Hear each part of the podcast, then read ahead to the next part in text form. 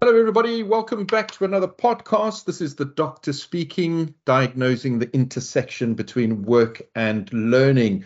Wow, our guest today is from the other side of the world, literally. I have Robert from Canada. Hello, Robert. Hello, how are you today? I'm very good. Now, Robert, I know sometimes we call Robert people Rob. Um, how do you would like? How would you like to be called? Well, my friends call me Rob. My parents call me Robert. So you can make your choice. that's always the case. When, when you hear Robert, you think you're in trouble because that's the way your parents call you. Rob, why don't you introduce yourself to our listeners? Who are you? What are your roles? Uh, tell us a little bit about yourself.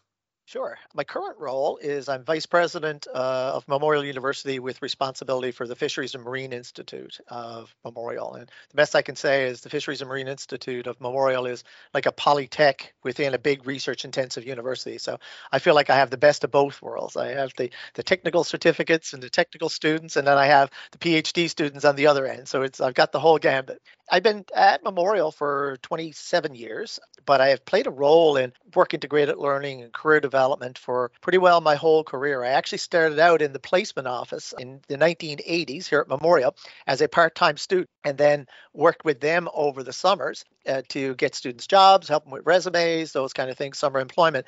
And I really gravitated to the world of career development and cooperative education and now work integrated or work based learning. So through that passion, you know, you say, where do you go in your career? And I did a Bachelor of Arts in Political Science and a minor in business, only because I did an economics course, and that was the other place I could do a minor in business.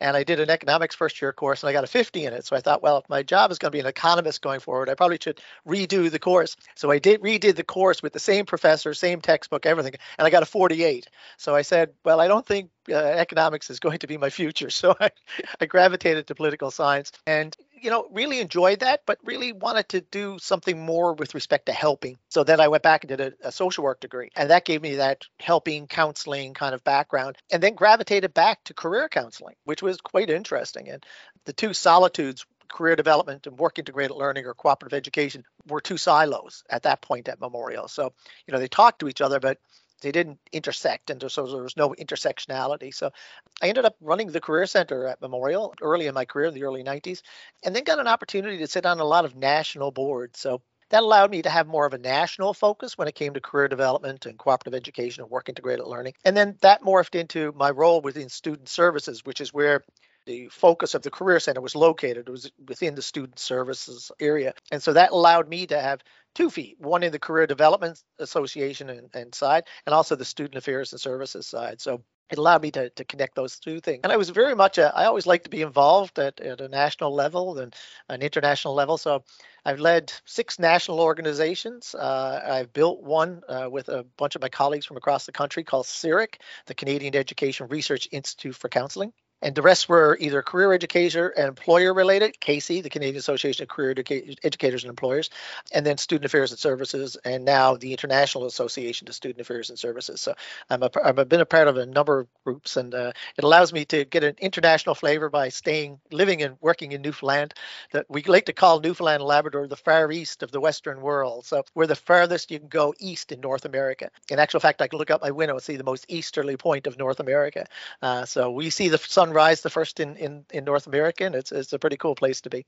So, everybody, uh, as you've noticed, the cat's out the bag. Yes, we are talking all things work integrated learning again, um, but also, and we're going to dive into this one a little bit later, um, we are also talking publications, and we'll be talking about the journal that Rob has mentioned in a little bit. Just a, a bit of a plug. Uh, you are aware, uh, if you're a listener to this podcast, that we are doing an unconference starting in July 2022, uh, and Rob will be on the academic stream uh, as a editor of one of the journals. But we'll get into that in a minute. Now, um, Rob, you mentioned a number of uh, work integrated learning networks and organizations.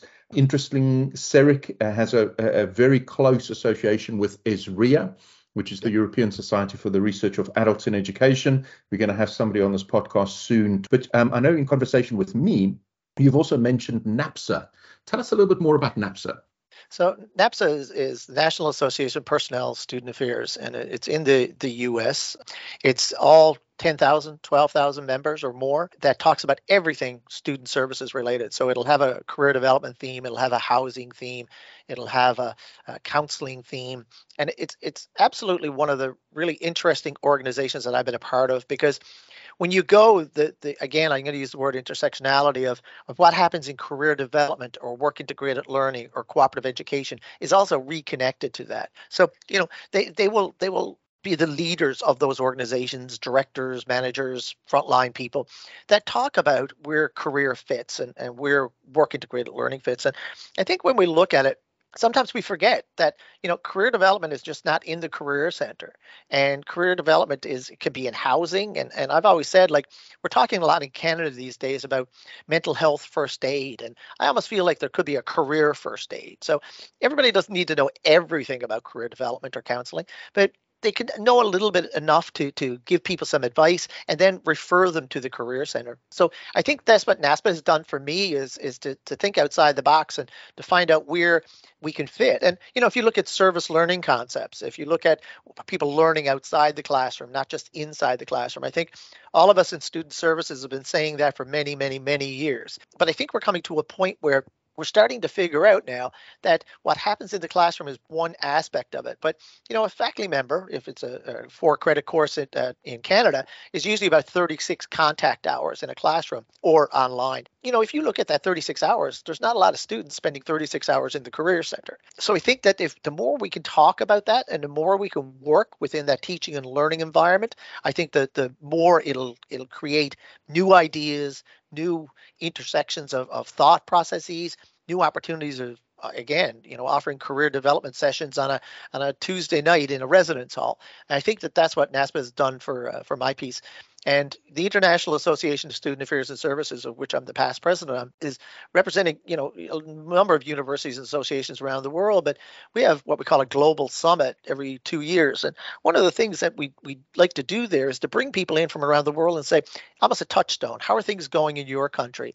What's happening there? And you know, we did a, a global summit in Rome, Italy, a number of years ago, and the number one issue was employability. And part of that was a conversation. Government was looking for universities and colleges to be more relevant to the job market. Um, parents were looking for programs that were going to be making, uh, allowing their student, their sons and daughters and nieces and nephews to become more employable. And I think that that's one of the really exciting things that we can look at is how do we look at our student services colleagues? How do we look at our faculty colleagues?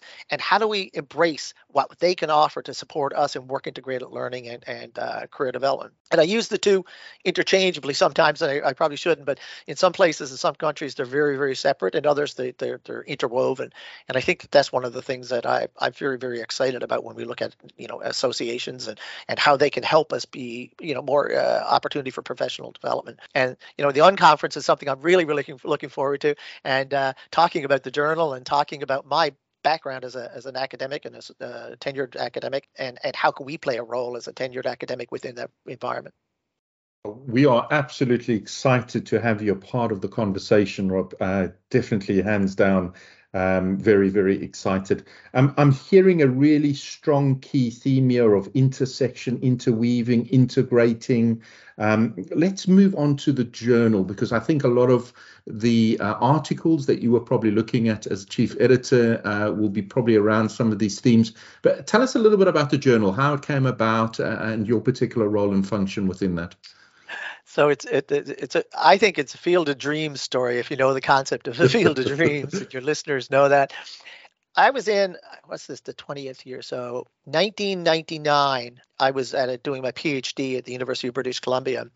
I always thought that it was important for this country of Canada, but more importantly, to, to celebrate all the great research that was occurring at a master's and a doctoral level, but not really being shared in peer reviewed publications. And so I, I came up with a concept and I shared it with a couple of my friends and literally at a Christmas party, uh, we had this call for expressions of interest of, of you know reviewers of how would the community in Canada, mostly my colleagues in different national associations, what would you think if about the concept of a Canadian Journal of Career Development?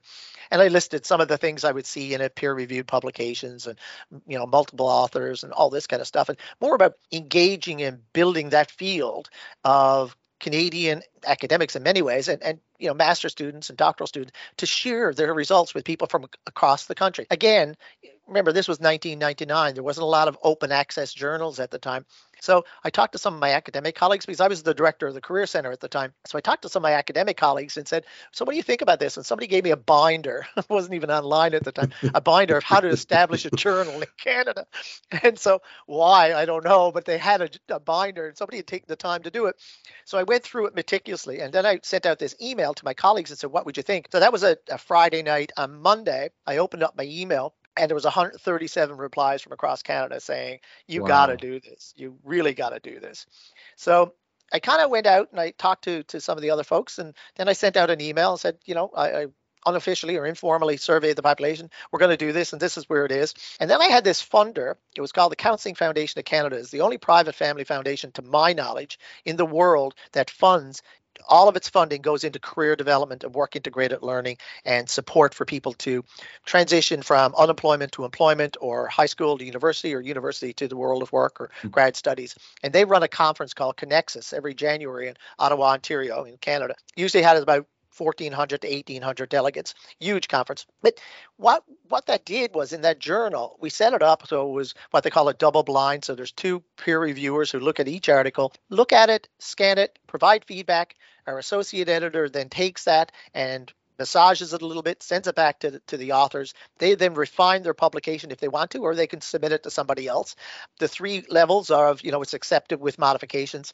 One, it's not accepted, and the other one is it's totally accepted with no modifications. And that very rarely happens, but there's always something to change. Mm-hmm. Uh, but you know, we started that and we launched that in 2002. So this is our 20th anniversary we started as open access. So we felt that it should be free for whoever wants it.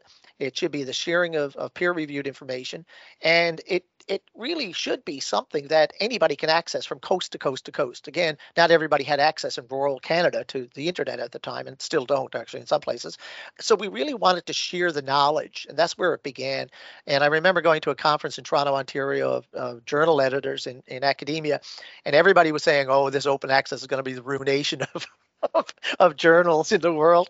Well, we've seen where 20 years are gone, and you know, open access is a great opportunity because anybody in Botswana or you know Lithuania or Europe can actually look at the journal online for free, and all the back issues are online. Successful for us was that this private family foundation in Toronto decided that they really liked this concept and wanted to fund it every well every year they fund it, but we signed a three-year contract. So they came in and partnered with us. So that allowed us then to have funding to do typesetting and database work and hire a, an associate editor, those kind of things that, that really allowed us to be bold in our thinking. And um, you know, happy to say, 20 years later, we're still going strong.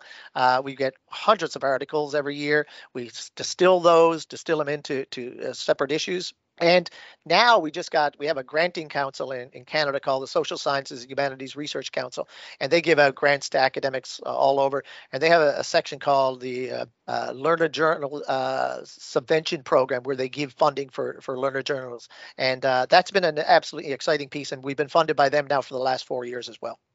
What a story! I had no idea that it was 20 years. I, I, again, just what another brilliant reason to to have you on this podcast and to talk about the journal. If you, exciting. If you think back, um, I know COVID is, is a very kind of interesting time period and a lot of publication went around that. But maybe taking COVID out of the picture or, or maybe thinking about post COVID, what from your impression as the chief editor is kind of where career development is going? What, what are the key problems that are surfacing or, or being addressed in the research in the journal? I think some of the key issues that are being addressed in the journal, and it depends on where the article comes from, because if it's coming from a, you know, a, a someplace in the U.S., it's going to be a very different perspective than it will be from Japan, or if it's coming from you know China or wherever the articles may come from.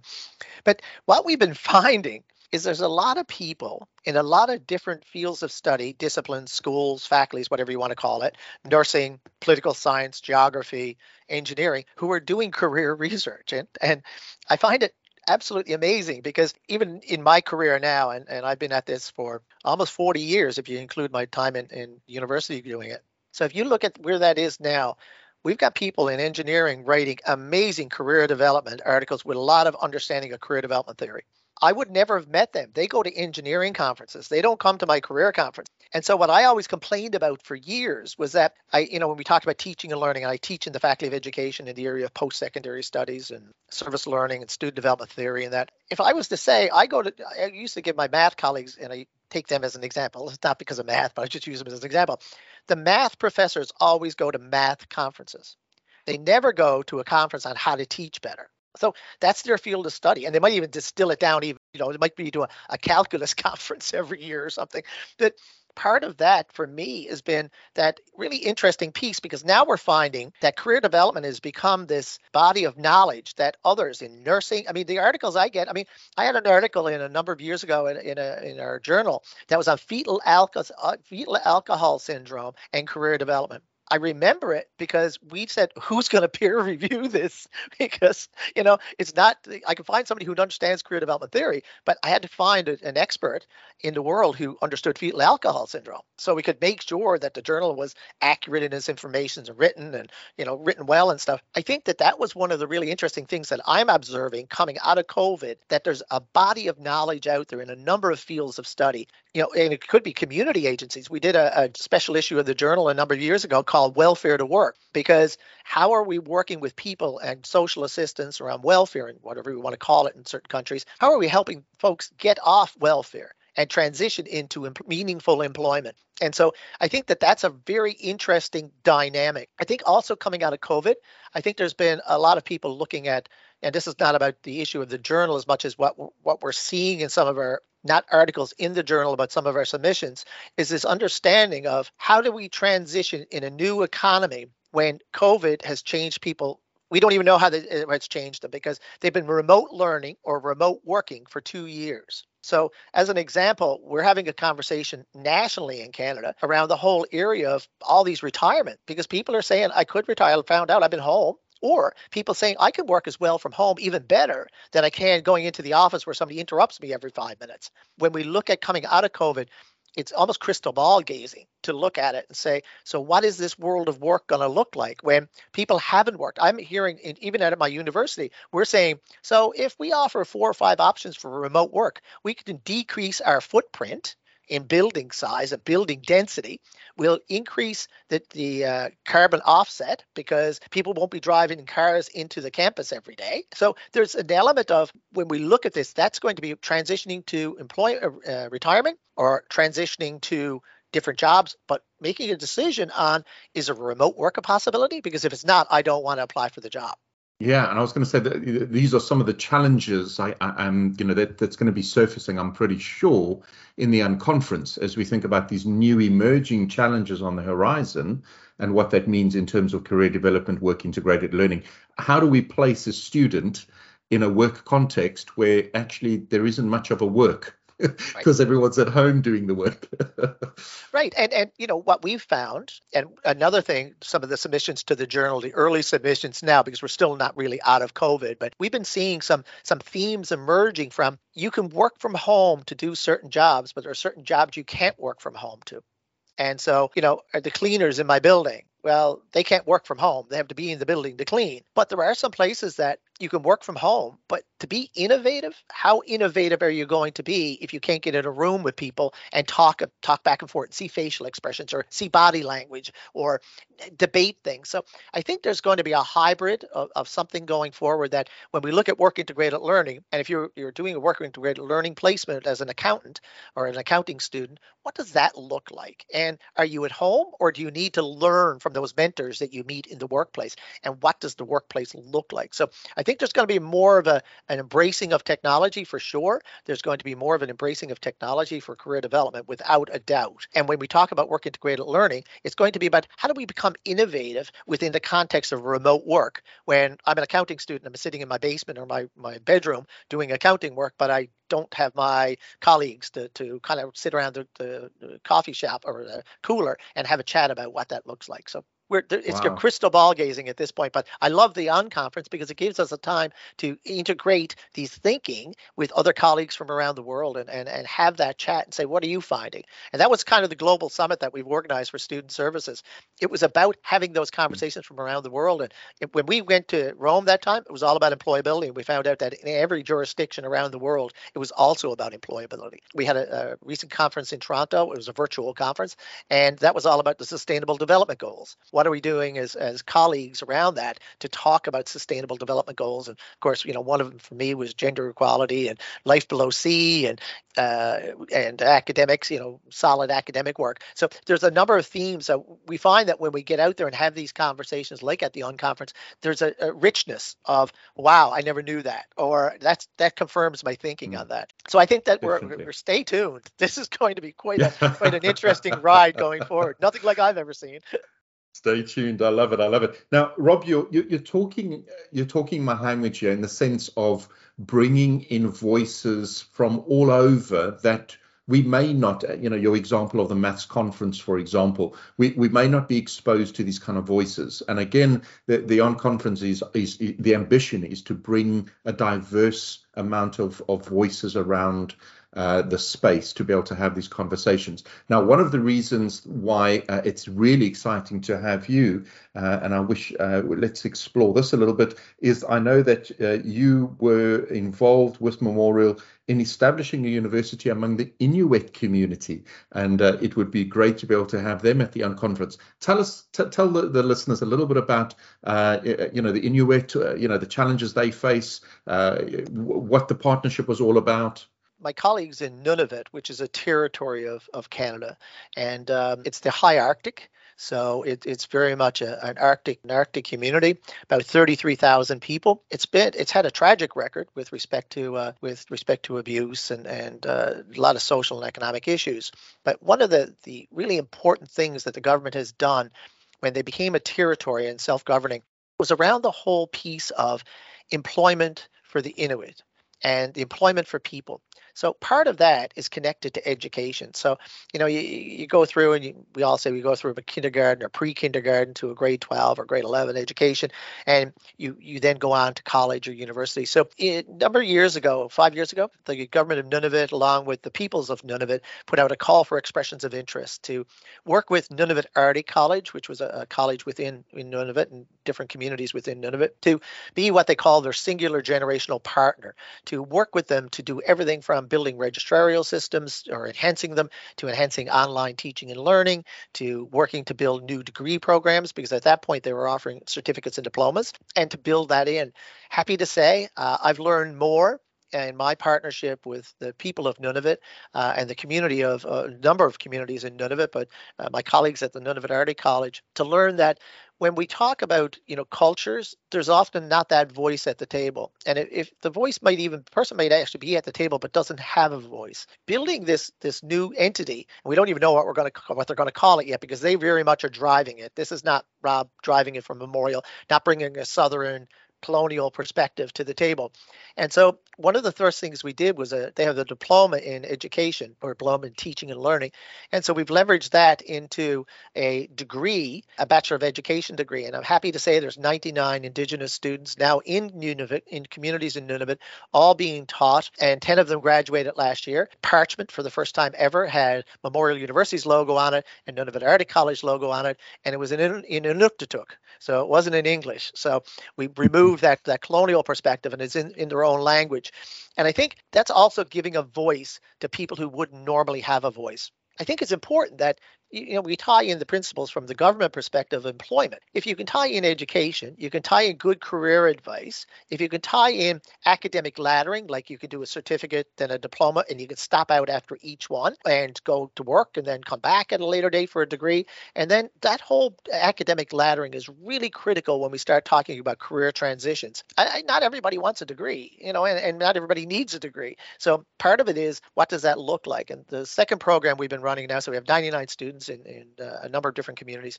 The other one that we started last fall was a Bachelor of Social Work program. So they had a diploma in, in social service worker, they called it. So we've leveraged that with a Bachelor of Social Work here at Memorial. Now they're going to, in three years' time, will have their own Bachelor of Social Work to offer. And that's based on not just Canadian standards for the Canadian Association of Social Workers, but it's also based on the Indigenous Social Worker Association standards. So some people will get their degree from Nunavut and will leave Nunavut.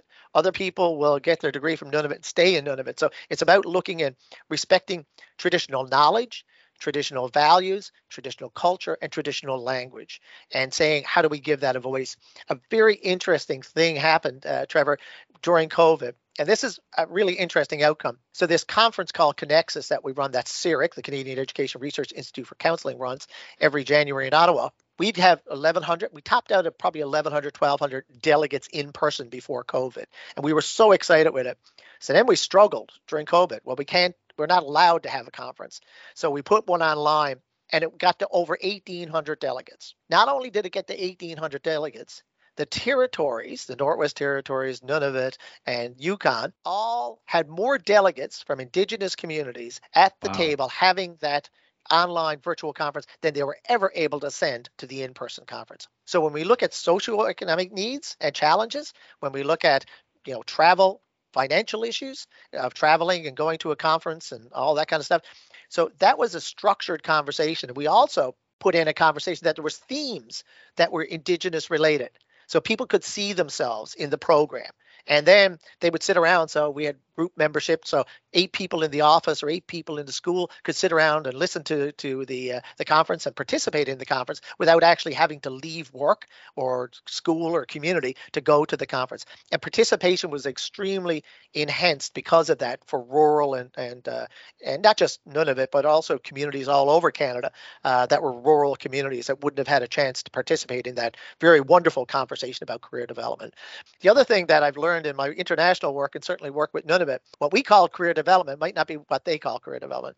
We always have to be careful about you know terminology and how we use that because it might be just using knowledge or they might have their own word for using knowledge and it's not career development. So it's even stepping back sometimes and checking our own biases at the door and checking our own privilege at the door and also checking our own colonial perspective or southern perspective in my case of i was raised in this community. This is what i know in the career field for 40 years what does how do i translate that to somebody else who's talking about exactly the same thing but using different words so i think that there was a, it's been a very exciting piece for me and and uh, I, i'm again i'm learning more in this partnership than anybody else but I, I always look around the table now and see who's around the table and who's participating and who's not participating and who doesn't have a voice Wow, wow, wow, wow. Well, if there are any people from uh, Nunavut listening right now, you are most welcome at the conference. Uh, do make sure that you sign up when I'm listening to you, if your experience, your stories, everything that comes with you is like baggage,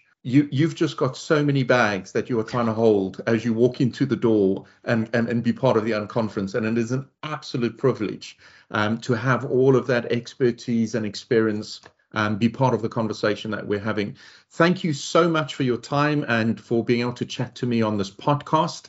Uh, and uh, again, I just remind the listeners Rob is going to be one of the panel members uh, that's going to be part of the academic stream on the 27th of July, uh, but he is going to be active all the way through the unconference starting on the 1st of July, engaging in, in the different ways in which we've set this up. Uh, do look at the link uh, in the description of this podcast. I'll be putting loads of links there as well to get in touch with Rob and to see what Rob is up to, and of course, the, the journal, the Canadian Journal for Career Development as well. Rob, thank you so much for your time.